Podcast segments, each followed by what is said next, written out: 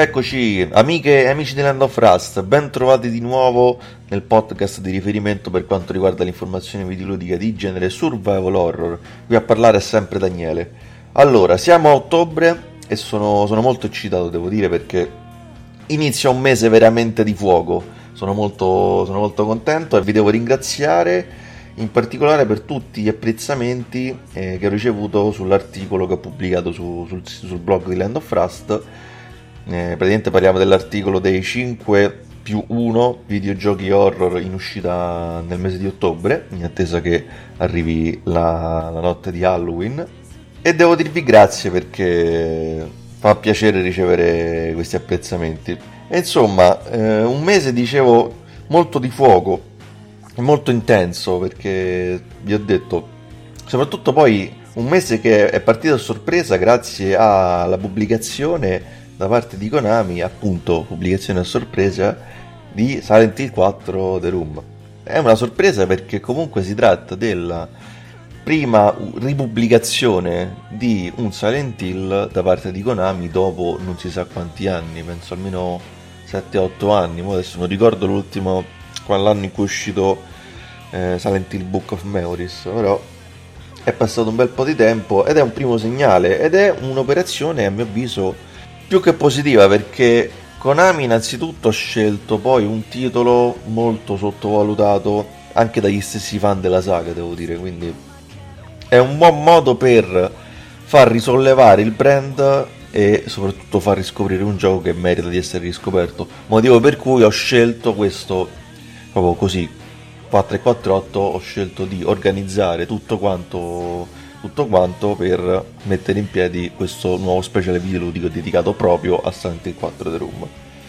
Allora, eh, lo speciale si basa sulla versione PlayStation 2 perché infatti io la versione uscita su GOG.com disponibile dal 2 ottobre non l'ho, non l'ho ancora comprata ma, ma penso la, la, comprerò per dare proprio un segnale ben preciso a, a Konami su, sul fatto che noi fan di vecchia data almeno vogliamo, desideriamo in modo assiduo il ritorno della, della nostra amata saga, insomma, quindi ho letto già i primi commenti di chi lo acquistato su GOG sembrano commenti abbastanza abbastanza non dico entusiasmanti però diciamo ecco se non altro si, ci sono stati dei miglioramenti tutto qua.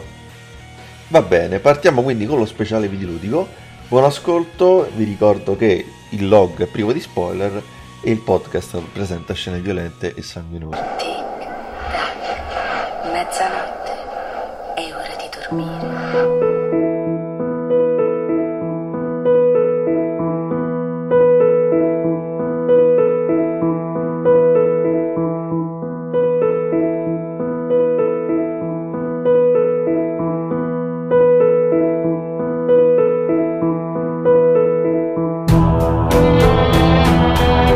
Storia di Silent Hill 4 The Room è la storia di Harry Townsend, questo individuo di circa una trentina d'anni che si è trasferito da poco nella cittadina di, di Ashfield, che è una cittadina che sta a circa metà giornata di auto da, da Silent Hill. E praticamente dopo un primo periodo passato abbastanza tranquillamente in questo, in questo nuovo appartamento che è all'interno di un complesso chiamato South, As- South Ashfield Heights, a un certo punto un bel giorno Harry comincia ad avere de- degli strani incubi. Incubi terrificanti, ma eh, la cosa ancora più terrificante è il fatto che si ritrova chiuso dentro casa, all'interno proprio della, de- di questo appartamento, l'appartamento numero 302, con la porta completamente incatenata, le finestre sbarrate, il telefono isolato e senza, e senza che nessuno possa ascoltare le sue grida d'aiuto. Un inizio terrificante. E questo poi si aggiunge che passati do, dopo 5 giorni in cui lui praticamente è rimasto senza, senza completamente isolato da, da tutto da tutti a un certo punto compare un misterioso buco all'interno del bagno. E questo buco praticamente è un mezzo di collegamento verso dei mondi di natura onirica. E praticamente il viaggio di Harry passa attraverso questi mondi che avranno un significato ben preciso all'interno della, della trama di, di Silent Hill 4. Allora, trama di Silent Hill 4 che senza mezzi termini definisco tra le più belle di tutta, di tutta la saga, ma al tempo stesso anche tra le più difficili da comprendere. E i motivi, diciamo, sono, sono diversi. Diciamo, un, uno che mi viene in mente è il fatto che eh, nei precedenti Silent Hill c'era un sentimento a fare da, da filo conduttore eh, ed era l'amore. L'amore che è, fa, da, dire, fa da progenitore poi di altri sentimenti che poi faranno da forza motrice all'interno del gioco. Cerco di spiegarmi meglio facendo gli esempi pratici. Allora, in Silent Hill 1, dall'amore nasce, nasce, il coraggio e la forza d'animo che serviranno ad Harry, ad, eh, sì, ad, Harry, ad Harry Mason per uh, ritrovare sua figlia Cheryl in Silent Hill 2 c'era questo amore, questo amore maledetto di James verso Mary che faceva nascere il dolore, la frustrazione nonché il senso di colpa, che sono appunto i temi portanti di tutta la, la poetica di, di Silent Hill 2.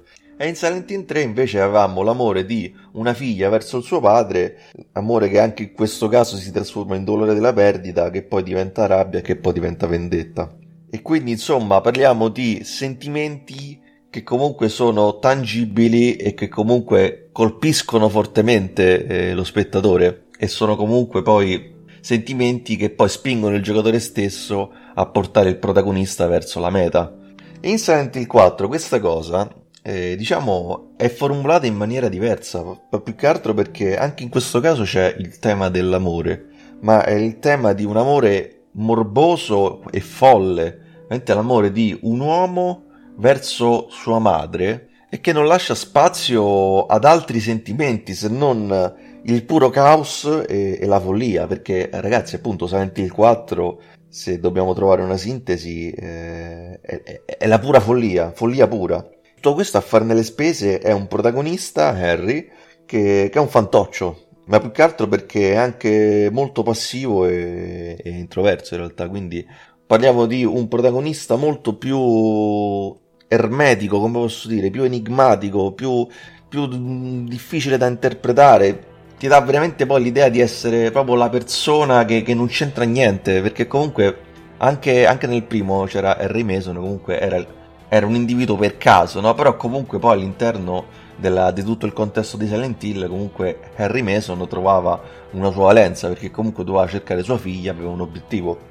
Mentre invece Harry, eh, Harry Townsend è proprio l'individuo che non c'entra totalmente niente, proprio totalmente fuori, fuori contesto, come un pesce fuor d'acqua, insomma, perché si ritrova all'interno di un mondo di regole e forze governate da, appunto, da, uh, da, da Walter Sullivan, il, il, il, villain di turno, insomma, che decide tutto eh, secondo la, la, sua volontà, insomma, e quindi, e quindi diciamo abbiamo un protagonista che è totalmente, totalmente passivo, è il motivo per cui non piace. Non piace perché comunque, scusate, sto, ho, ho gli appunti chiaramente, sto voltando pagina, perché comunque parliamo di un protagonista totalmente distante non solo da, dai canoni di Silent Hill, ma anche in generale dal mondo dei videogiochi, perché comunque diciamo che simboleggia, eh, simboleggia un po' il tipico uomo postmoderno che anche un po' accidioso anche che accetta tende ad accettare una realtà in cui l'essere umano viene mortificato e annichilito ed è un motivo appunto per cui ecco questo protagonista proprio non, non piace diciamo perché non ti dà non, non, ti fa sentire non ti dà flemma non ti dà non ti dà energia non ti dà intensità. Un personaggio vuoto ma però che se andiamo a vedere bene è un personaggio vuoto che in realtà è un po' parte di tutti noi, perché comunque ragazzi, se ci pensate bene, comunque il mondo che ci circonda è un po' la 302 di, di South Ashfield Dates, perché comunque anche nel mondo in cui viviamo ci sono delle forze, delle forze maligne che noi tendiamo ad accettare passivamente, finché poi non, non uscirà fuori in noi l'istinto di sopravvivenza. E la stessa cosa poi in realtà succede anche in Silent Hill 4, perché poi comunque parliamo comunque di Harry alla fine un protagonista che cerca comunque di fare di tutto per uscirsene fuori. Poi il come lo fa, certo, lascia un po' perplessi, anche perché comunque c'ha questa, questo modo di parlare molto. molto. Eh, comunque non, non, ha carisma. Tende magari a dire sempre delle, delle, cose magari fuori luogo, tipo appunto, ecco, è emblematica quella scena di, di, di questo personaggio, Cinzia Velasquez, praticamente quasi morente, piena di sangue, e lui dice stai bene? È chiaro che in quel caso lì parliamo di, di linee narrative errate, perché poi per il 6 il protagonista io lo trovo molto, molto affascinante in realtà, perché appunto vi ho detto è un po' una riflessione del, dell'uomo, dell'uomo moderno in realtà, perché l'uomo moderno che, che non lotta, o meglio, non lotta finché poi non si trova le corde, come posso dire. Quindi diciamo, ecco, parliamo di un protagonista, ma anche di tutto il mondo di Silent Hill 4 che ti ispira a fare delle riflessioni di varia natura e a me appunto, nel mio caso, mi ha permesso di fare delle riflessioni sul, sul mondo in cui viviamo, che appunto, come ho detto prima, è un po', po la, diciamo, l'appartamento 302 è un po' la sintesi del, del, del nostro mondo, ecco. E quindi ecco, se giocate a Silent Hill 4 con, lo, con l'aspettativa di avere una trama che vi intrattenga, ecco, resterete profondamente delusi, tutto qua, quindi lasciate perdere, ve, lo avviso subito. Per il resto poi la trama presenta, presenta come da tradizione di Silent Hill, presenta delle, delle influenze estetiche non, non, da poco, ma non solo estetiche, ma anche in, in termini di sostanza. Passiamo da, da, Stephen King, passiamo da Clive Barker, soprattutto l'estetica di Clive Barker e di David Cronenberg, qua è pesantissima ragazzi, così Ovviamente come è presente anche quella, del, quella di Jacob's Ladder, il film, conoscete tutti. Ma direi anche soprattutto l'influenza in questo caso, e questa secondo me è la vera, la vera novità di Silent Hill, di Silent Hill 4, è l'influenza del cinema giapponese, dell'horror giapponese, che praticamente nei precedenti Silent Hill era più limitata perché nei precedenti Silent Hill c'era la ripresentazione del, del, dell'horror americano però rivisto sotto gli occhi giapponesi. In questo caso invece parliamo di un contesto sempre americaneggiante, però con una direzione artistica prettamente e marcatamente giapponese, perché in questo caso par- parliamo di un horror eh, anche raramente che raramente a livello visivo ti, ti colpisca, ma piuttosto ti ti colpisce proprio nella, nelle, nelle, nelle corde emotive. E poi soprattutto abbiamo dei ritmi più lenti, abbiamo anche degli elementi estetici che, che, fanno, che fanno, pensare anche a, alla, alla, cinematografia giapponese. Penso per esempio a questi fantasmi, alle victim, che chiamate victims appunto nel gioco, che praticamente quelli se andate a vedere fanno pensare a, appunto a, a film come Ringu e, e Juon, ma anche per esempio l'idea del luogo infestato e maledetto a causa di, di uno o più eventi nefasti. Quella è proprio una cosa tipica del folklore giapponese e in generale anche del mondo asiatico. Ecco, quindi inter- ho trovato molto interessante questo cambio di rotta estetico, ma il motivo è molto semplice perché comunque il gioco, questo lo sappiamo tutti, il gioco in origine non doveva essere un Silent Hill, doveva essere un altro horror, poi a un certo punto Konami ha detto no guardate dovete dovete garantirmi un po, di, un po' di vendite su questo titolo, quindi schiaffeggiateci gli elementi di Silent Hill dove potete quindi,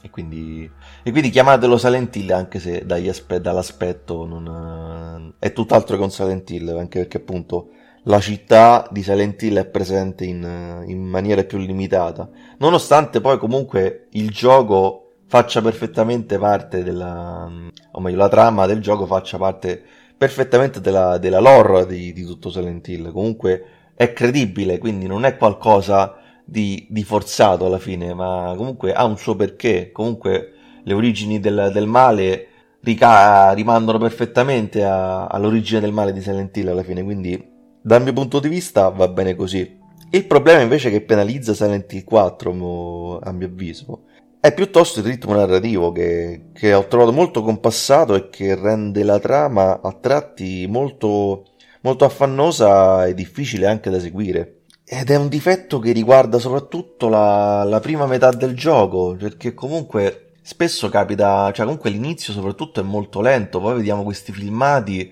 in cui assistiamo a dei dialoghi che spesso non capiamo non hanno né capo né coda, perché non si capisce bene dove, dove il gioco voglia andare a parare, quindi sono quelle situazioni che, che lasciano, lasciano il giocatore dubbioso e soprattutto hanno lasciato dubbiosi spesso anche molti fan di Silent Hill che appunto hanno gradito meno queste, questa, questa direzione, questa nuova direzione, mettiamola così. Poi probabilmente un altro problema è la presenza di, di un cast molto ampio, perché Harry avrà a che fare con, con tanti personaggi, anche molto strambi, devo dire. Il problema è che molti di questi personaggi sono poco approfonditi e, e, hanno, e, hanno, poco spazio e poi soprattutto il modo in cui interagisce Harry o meglio diciamo che Harry interagisce poco e male con questi personaggi nel senso che poi alla fine una volta che conosciuti una volta che avremo conosciuti questi personaggi che poi vabbè eh, mannaggia mi posso fare spoiler diciamo che ecco mettiamola così non entreranno nel vostro cuore cioè non è, non è come James che, che poi si interfaccia con Angela e con Eddie che comunque dà vita poi a dei momenti sognanti e dei dialoghi memorabili. Invece eh, questo in Silent Hill 4 non succede. Comunque Harry incontra questi personaggi, scambia due o tre, due, tre dialoghi, spesso anche incomprensibili. Poi questi personaggi... Ehm, avrà, come dire, a questi personaggi succederà, succederanno delle cose e comunque tenderemo a non dispiacerci più di tanto per loro. Quindi, quindi ecco, diciamo, sotto questo punto di vista... Mh, mm, non, non, parliamo di un gioco veramente memorabile. Diciamo, ecco, a livello di cast il gioco regge soprattutto su, su Walter Sullivan alla fine, perché è lui che, che dirige, è lui che, che, detta le regole. E lui soprattutto è, è, un vero villain, perché soprattutto parliamo di un serial killer, ma non è il solito serial killer pazzoide sopra le righe. Al contrario parliamo di un serial killer freddo, glaciale, di poche parole e che soprattutto e con la sua diciamo la cosa che fa paura è il fatto che appunto ti dà veramente l'impressione di essere il padrone di tutto e, e che poi non, difficilmente poi riesci a, a, a bloccarlo e veramente ti, ti, senti veramente impotente di fronte, di fronte, a lui per tutta la durata del gioco ecco parte un pochino poi alla fine che poi boh diciamo sulla fine un, po', un pochino si perde là in quel caso però diciamo ecco lì lì perché dovevano trovare una conclusione e quindi l'hanno, l'hanno buttata là, diciamo. Però, nonostante mi sia piaciuto anche il finale, eh, in realtà, però potrebbe de- destare dubbi, ecco, tutto qua. E quindi, concludendo, diciamo, ecco, non aspettatevi momenti sognanti di in Silent Hill 4 come appunto invece c'erano nei precedenti Silent Hill, ecco. Perché in Silent Hill 4 c'è, c'è spazio solamente per l'incubo e per il terrore e non per altri sentimenti, ecco. Perché appunto Silent Hill 4 si può definire un'autentica sinfonia del terrore.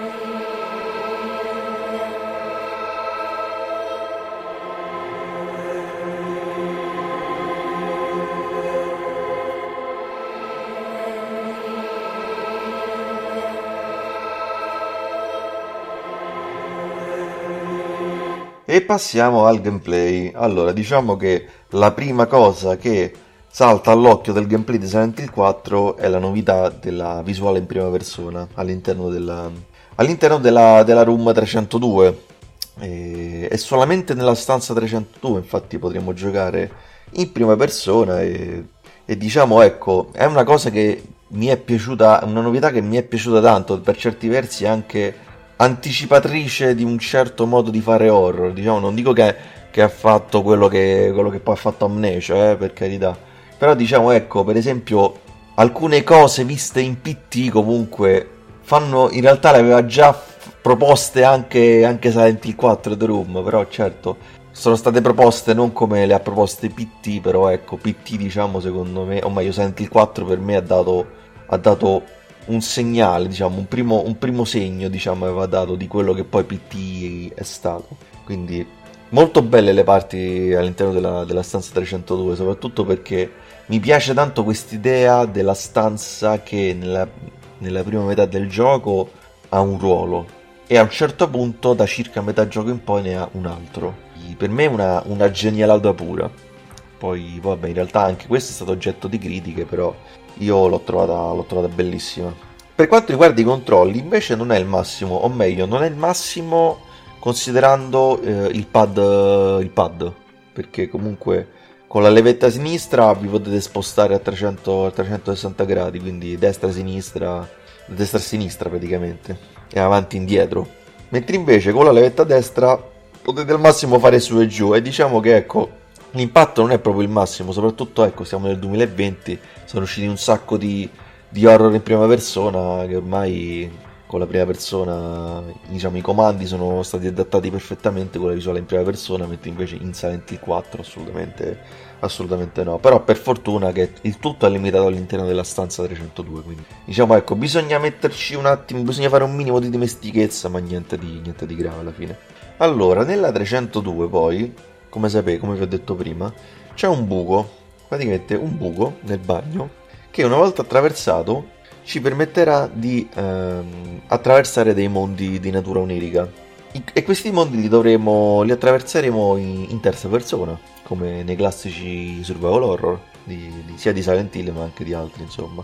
Allora, in questo caso il sistema di controllo anche qui è stato, è stato, gli è stata data una piccola rinnovata, nel senso che praticamente nei precedenti Silent Hill avevamo il sistema cosiddetto carro armato, in cui praticamente tu spostavi il personaggio, dovevi prima far ruotare il personaggio nella direzione dove volevi mandarlo e poi premere la freccetta o comunque la levetta in su.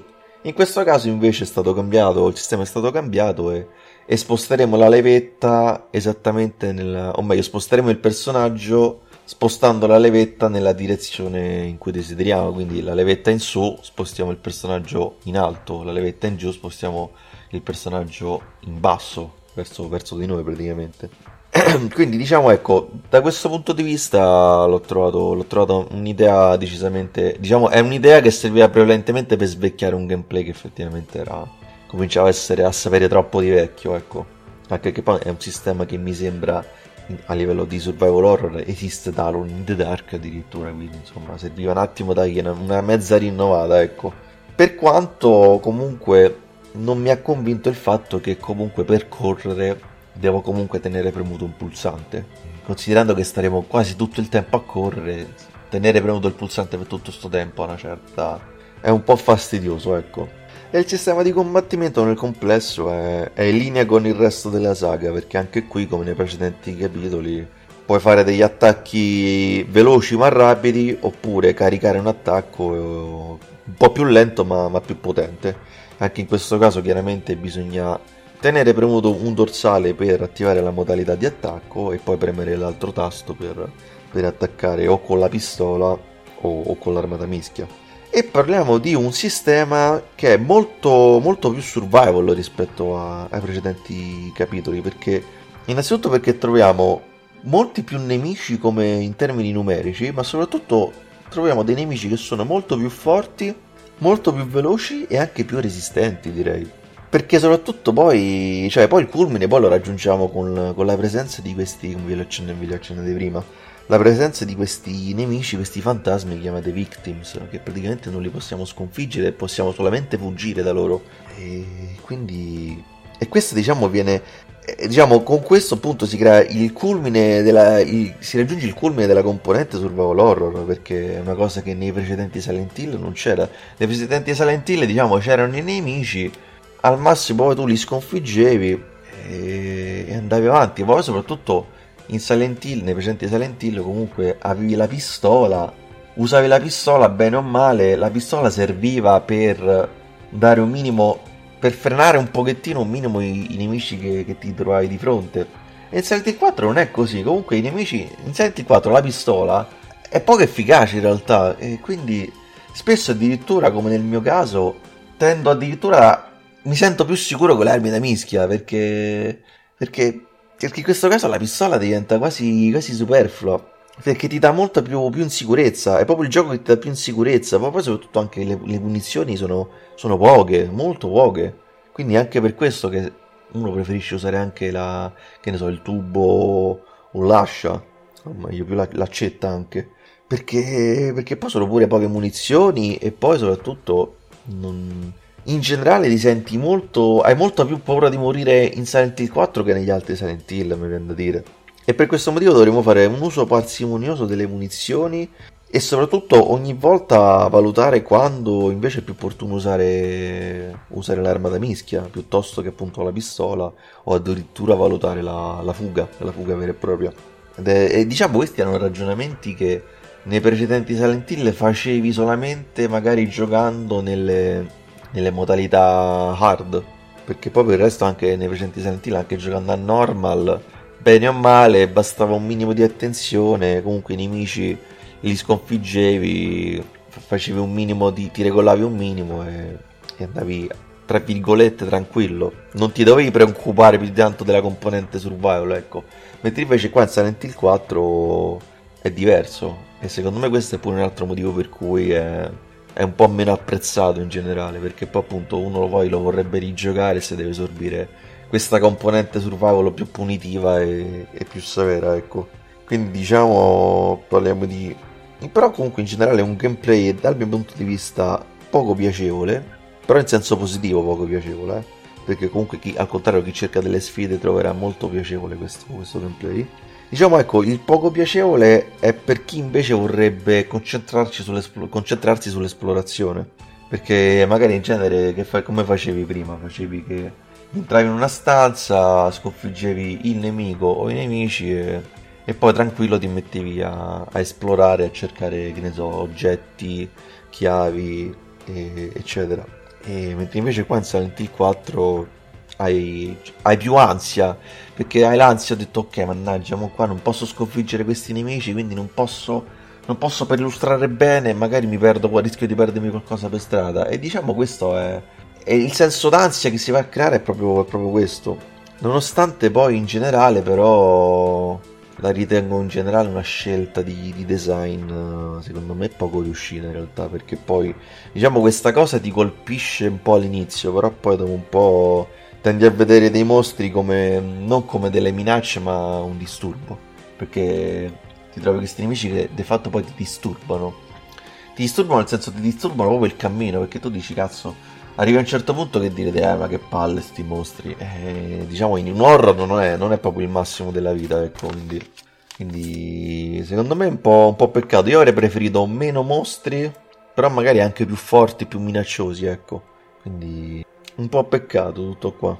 Diciamo la componente la componente mostri non, per quanto siano bellissimi, poi i mostri sono belli eh, in realtà, comunque ti, ti, inquietano non poco, però a un certo punto ti scassano la minchia. Ecco, Un'altra novità del gameplay è la presenza dell'inventario limitato e soprattutto l'inventario, un inventario in game, cioè comunque non devi mettere il gioco in pausa per entrare nell'inventario. Hai questo inventario limitato dove tu praticamente con le freccette direzionali scegli l'oggetto l'oggetto che vuoi utilizzare oppure equipaggiare, nel caso di un'arma, e non devi mettere il gioco in pausa. E questo, diciamo, ulteriormente contribuisce nel, nel creare senso di ansia, perché magari tu vuoi, vuoi selezionare un'arma, stai nel bel mezzo di un combattimento e tu il gioco non lo metti in pausa. Quindi questo è pure un altro, un altro piccolo motivo, diciamo, per, per, cui magari questo gioco è stato po- poco apprezzato, ecco. Questo, diciamo, è, un, è un'ulteriore enfasi alla componente survival, mettiamola così. Chiaramente, essendoci un inventario limitato, gli oggetti, un il, seguendo un po' il filo di Resident Evil, li dovremmo lasciare all'interno di un baule che si trova nella, nell'appartamento. Diciamo, ecco, la scelta, ecco, chiaramente hanno voluto aggiungere una componente strategica che però secondo me non convince fino in fondo. Più che altro perché a differenza di Resident Evil i componenti che troviamo non li possiamo combinare, cioè io ho uno slot, eh, un tot slot eh, disponibili nell'inventario. Però che succede? Che io prendo il pacchetto di munizioni, che magari sono un pacchetto di 10 munizioni, poi trovo un altro pacchetto, trovo un altro pacchetto ancora, ne trovo un altro ancora, quindi 4, 4 pacchetti, e quelli sono 4 slot occupati. Cioè non è come Resident Evil che le munizioni sono tutte accorpate, raggruppate in un unico slot. Sono tutte, cioè qua in Resident Evil 4 ogni pacchetto è uno slot e questa è, è una stronzata, scusatemi, cioè, perché non aggiunge niente più che altro. Cioè, praticamente ci troveremo a prendere le munizioni, perché comunque che fai? Non le prendi, le raccogli, poi magari dobbiamo prendere un buco per tornare nell'appartamento ogni volta, uscire dal bagno, aprire il baule, lasciare le munizioni e poi riprendere il buco, ritornare nel mondo, riandare avanti. Questo, diciamo, è secondo me è stato un modo subdolo per allungare un pochettino il, il gioco. È stata un po' una mezza paraculata secondo me. Io non l'ho gradita, o meglio, diciamo che l'inventario limitato lo, lo gradisco, lo gradisco di per sé. Non gradisco quest'altra questa cosa qua, cioè un altro esempio è il fatto che a un certo punto nel gioco dovremmo raccogliere dei fogliettini, dei frammenti di carta, cioè neanche dei fogli, proprio dei, degli strappi, delle parti strappate di, di documenti. E ogni parte strappata è uno slot. Cioè, ma è una cazzata questa. Cioè, ma fammeli mettere tutti in un unico slot. Perché questa cosa? Cioè, non ha proprio senso. Perché poi appunto magari capita che mi ritrovo con 3000 armi perché mi trovo magari ho la pistola, ho la, la mazza, ho il tubo, ho l'ascia, ho il, il taser, ho che ne so, lo spray, quello insetticida. E quelle, possiamo, e quelle possiamo portarle tutte perché è uno slot, non c'è differenza, non si tiene conto del peso, ecco, quindi diciamo non mi, non mi ha convinto granché questa, questa parte del questo l'inventario, ecco, quindi poteva, si poteva fare di meglio. E poi andando avanti, eh, parlando delle modalità di gioco, sono molto, molto dispiaciuto, questo per me è un difetto per me imperdonabile, l'assenza degli enigmi. Per me, cioè, potevi, mi sta bene che togli la radio, mi sta bene, oddio, fino a un certo punto che mi togli la torcia, però gli enigmi, eh, no, perché vuol dire che vuol dire che non ti interessava creare un'avventura in cui si, si usasse la testa. Diciamo ecco, non ci sono, perché non ci sono enigmi, comunque non ci sono indovinelli, non ci sono, non ci sono puzzle.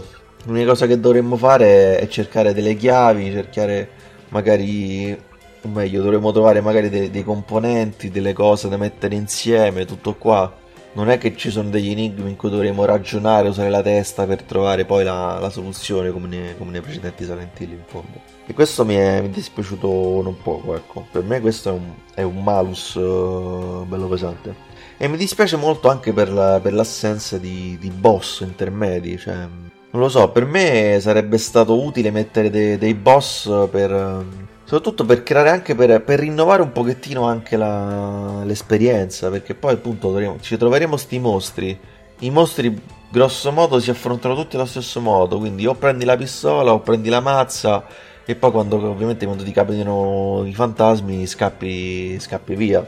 Mentre invece con i boss avresti avuto occasione di eh, creare un'esperienza un po' più diversificata. Comunque o meglio più che altro il giocatore si sarebbe aspettato magari qualcosa di, di più fresco, più rinnovato, mentre invece, grosso modo, in termini di combattimento ci ritroveremo a fare le stesse cose continuamente. Infatti, per questo che prima dicevo che tenderemo a vedere i mostri come un disturbo più che delle minacce. E questo secondo me è un po' un, po un peccato, ecco tutto qua.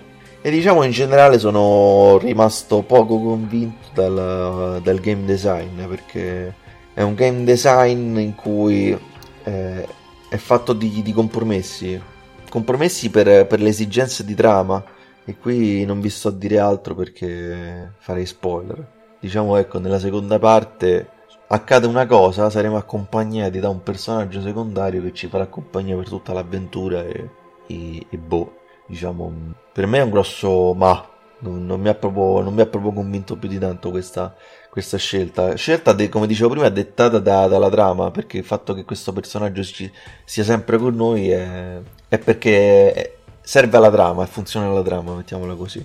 Quindi diciamo che se per la trama mi può andare bene, per, in termini ludici un po' meno, ecco. E diciamo ecco anche in generale questo fatto che... Perché poi chiaramente le critiche maggiori su Silent Hill 4 è il fatto che non ci sia più la città.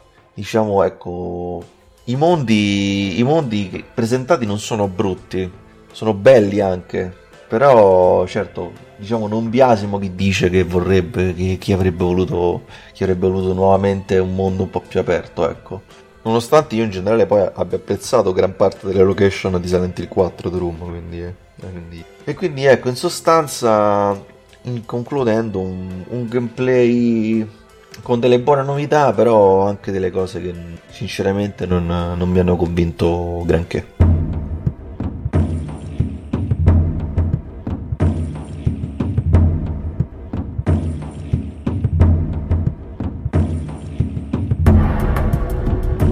Parliamo del comparto tecnico generale.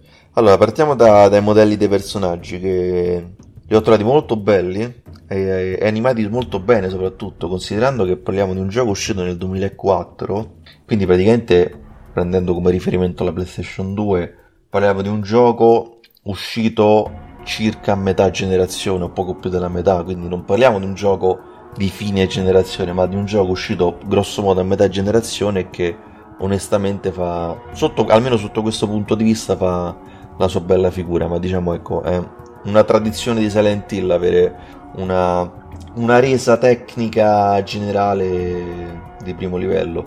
Nonostante poi comunque viene da dire, forse i modelli di Silent Hill 3 sono stati fatti ancora, erano fatti ancora meglio. Comunque quelli sorprendevano ancora di più. Penso per, penso per esempio alle animazioni, alle animazioni facciali. Cioè, comunque, se andate a rivedere le animazioni facciali che aveva Ether e, e Douglas, uh, rimarrete a bocca aperta. Vincent e Claudio, insomma, tutti gli altri personaggi.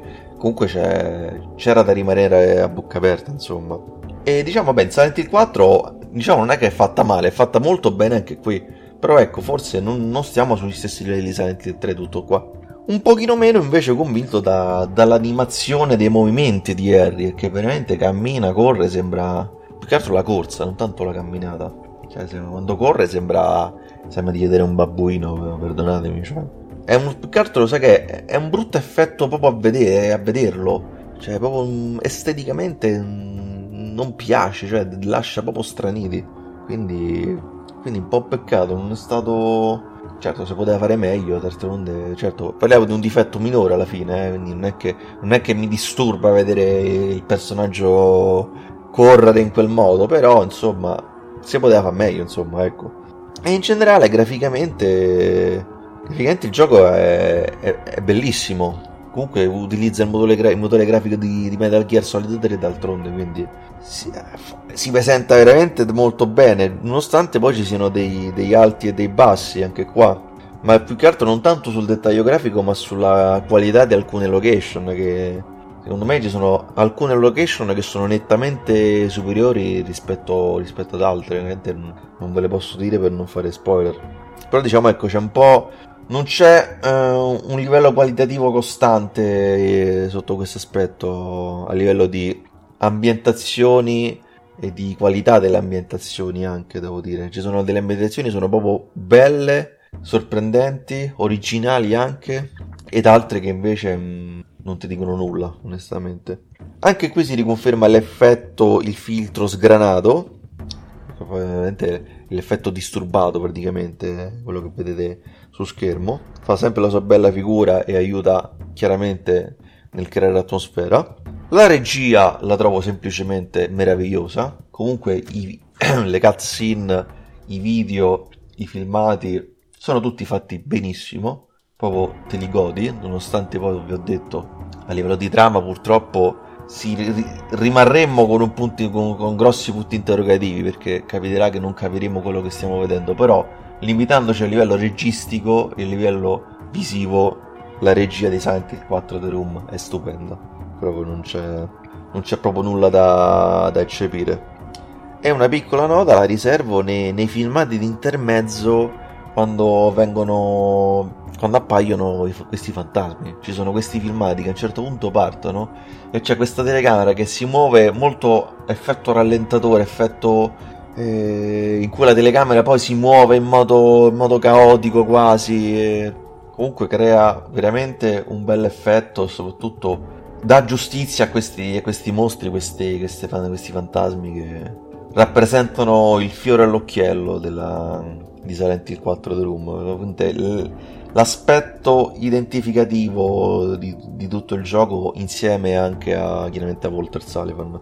E questo diciamo controbilancia un po' quei momenti che vi dicevo prima in cui la trama a volte fa fatica ad andare avanti arra- e arranca diciamo. E quindi grazie a, queste, a questa rappresentazione visiva a questa direzione artistica a questa regia il gioco riesce ad essere perfettamente godibile sotto il punto di vista squisitamente tecnico. E il sound, il sound design eccezionale semplicemente, semplicemente eccezionale cioè come da tradizione come in tutti i Silent Hill il comparto sonoro è fantastico. Cioè, è come, come, ho detto anche nel, nello speciale di Silent Hill, togliete il sonoro a Silent Hill 4 The Room e toglierete tantissimo, ma qua secondo me toglierete ancora di più rispetto che al primo Silent Hill.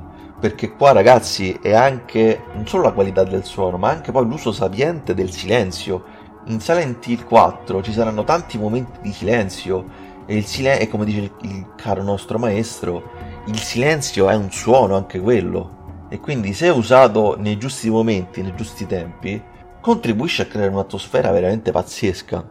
E poi questi suoni, ragazzi, ogni tanto giocato poi con le cuffie diventa veramente un'esperienza horror terrificante. Come mai se ne sono viste? È veramente esperienza horror proprio ai massimi livelli di Silent Hill, direi.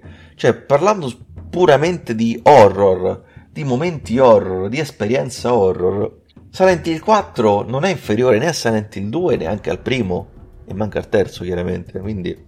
Perché, come dicevo prima, è una sinfonia, una sinfonia dell'orrore, un elogio al massimo dell'orrore, un'esaltazione del, del, del, dell'incubo, della follia, del caos, de, di, tutto cos, di tutto ciò, di tutte le forze che scatenano in noi, non so che cazzo sto dicendo, però è comunque qualcosa che poi ci smuove dentro, dal di dentro, come posso dire. E in tutto questo il suono ha un ruolo primario, perché poi comunque anche le, le, a contribuire il tutto, a condire il tutto sono anche le, le, le, musiche di sottofondo. Diciamo che ecco, rispetto a Silent Hill, agli altri Silent Hill, qui la musica è meno inva- invasiva, meno, meno, abrasiva anche a volte. Diciamo ecco, siamo in una fase in cui Akira Yamaoka comincia ad abbandonare piano piano le tonalità industrial e quindi... e preferendo di più le mode, i toni più ambient, mettiamola così. E quindi diciamo ecco la, colonna, la colonna sonora di Silent Hill 4 in game uh, è molto più ambient e, ed è semplicemente meravigliosa, come sono meravigliosi questi, questi brani pop rock, alternative rock, uh, Tender Sugar, Room of Angel, Your Rain, vabbè Your Rain nel gioco non si sente, c'è una versione nel gioco di Your, di Your Rain uh, chill out in realtà, non, non rock. Però ecco anche la Cradle of Forest comunque la, la canzone titoli di coda è semplicemente meravigliosa. Infatti e questo pone chiaramente Silent Hill 4 la colonna sonora dico ad essere un gioiello un gioiello brillante veramente meravigliosa non mi viene altro termine infatti hanno già annunciato per l'anno prossimo la pubblicazione in vinile della colonna sonora di Silent Hill 4 e e non me, la, non me la perderò per niente al mondo, devo dire. Perché veramente qua parliamo di, di un'opera d'arte sonora come mai se ne sono sentite, insomma. Veramente grande e grazie a Kira Yamaoka.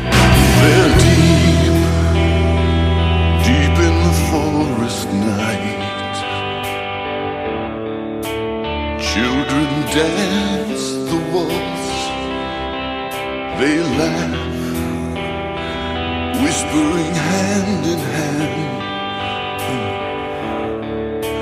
just like children like to do.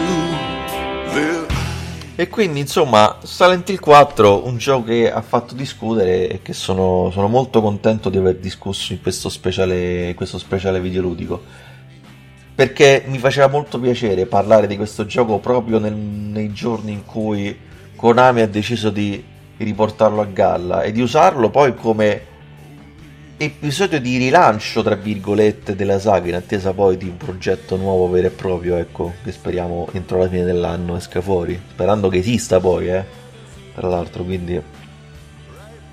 Un gioco che secondo me poi, ecco, è molto difficile perché poi io me lo ricordo anche all'epoca quando lo giocai nel 2004, quando comunque andavo nel forum a parlarne, con, con, con, gli altri, con gli, tutti gli altri che l'hanno giocato, insomma.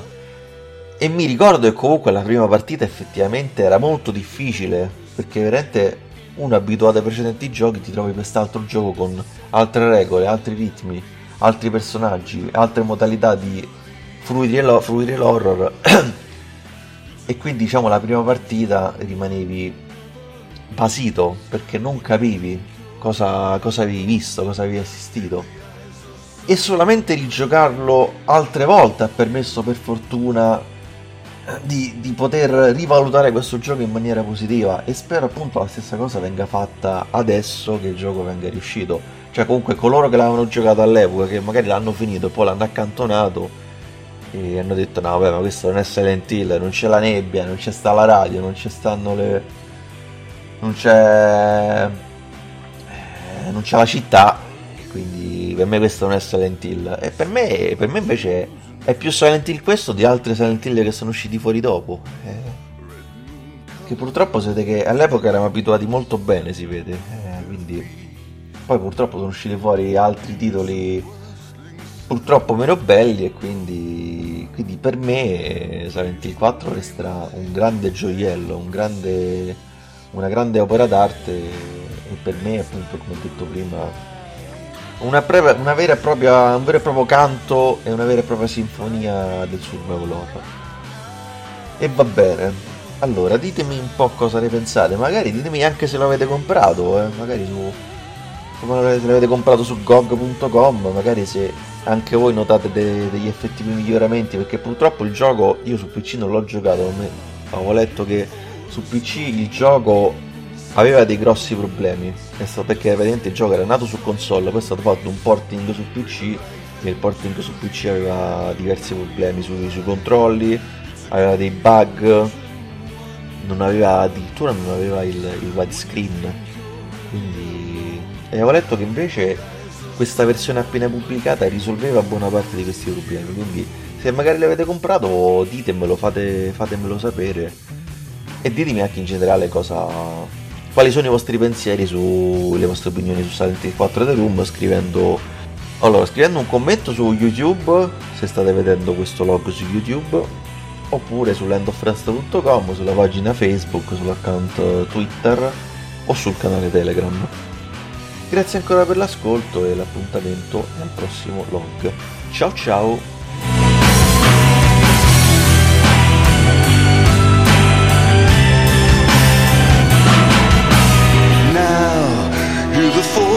talking insects and birds Does the scent of soil and beast Breathe life into the animal you hide It's a great illusion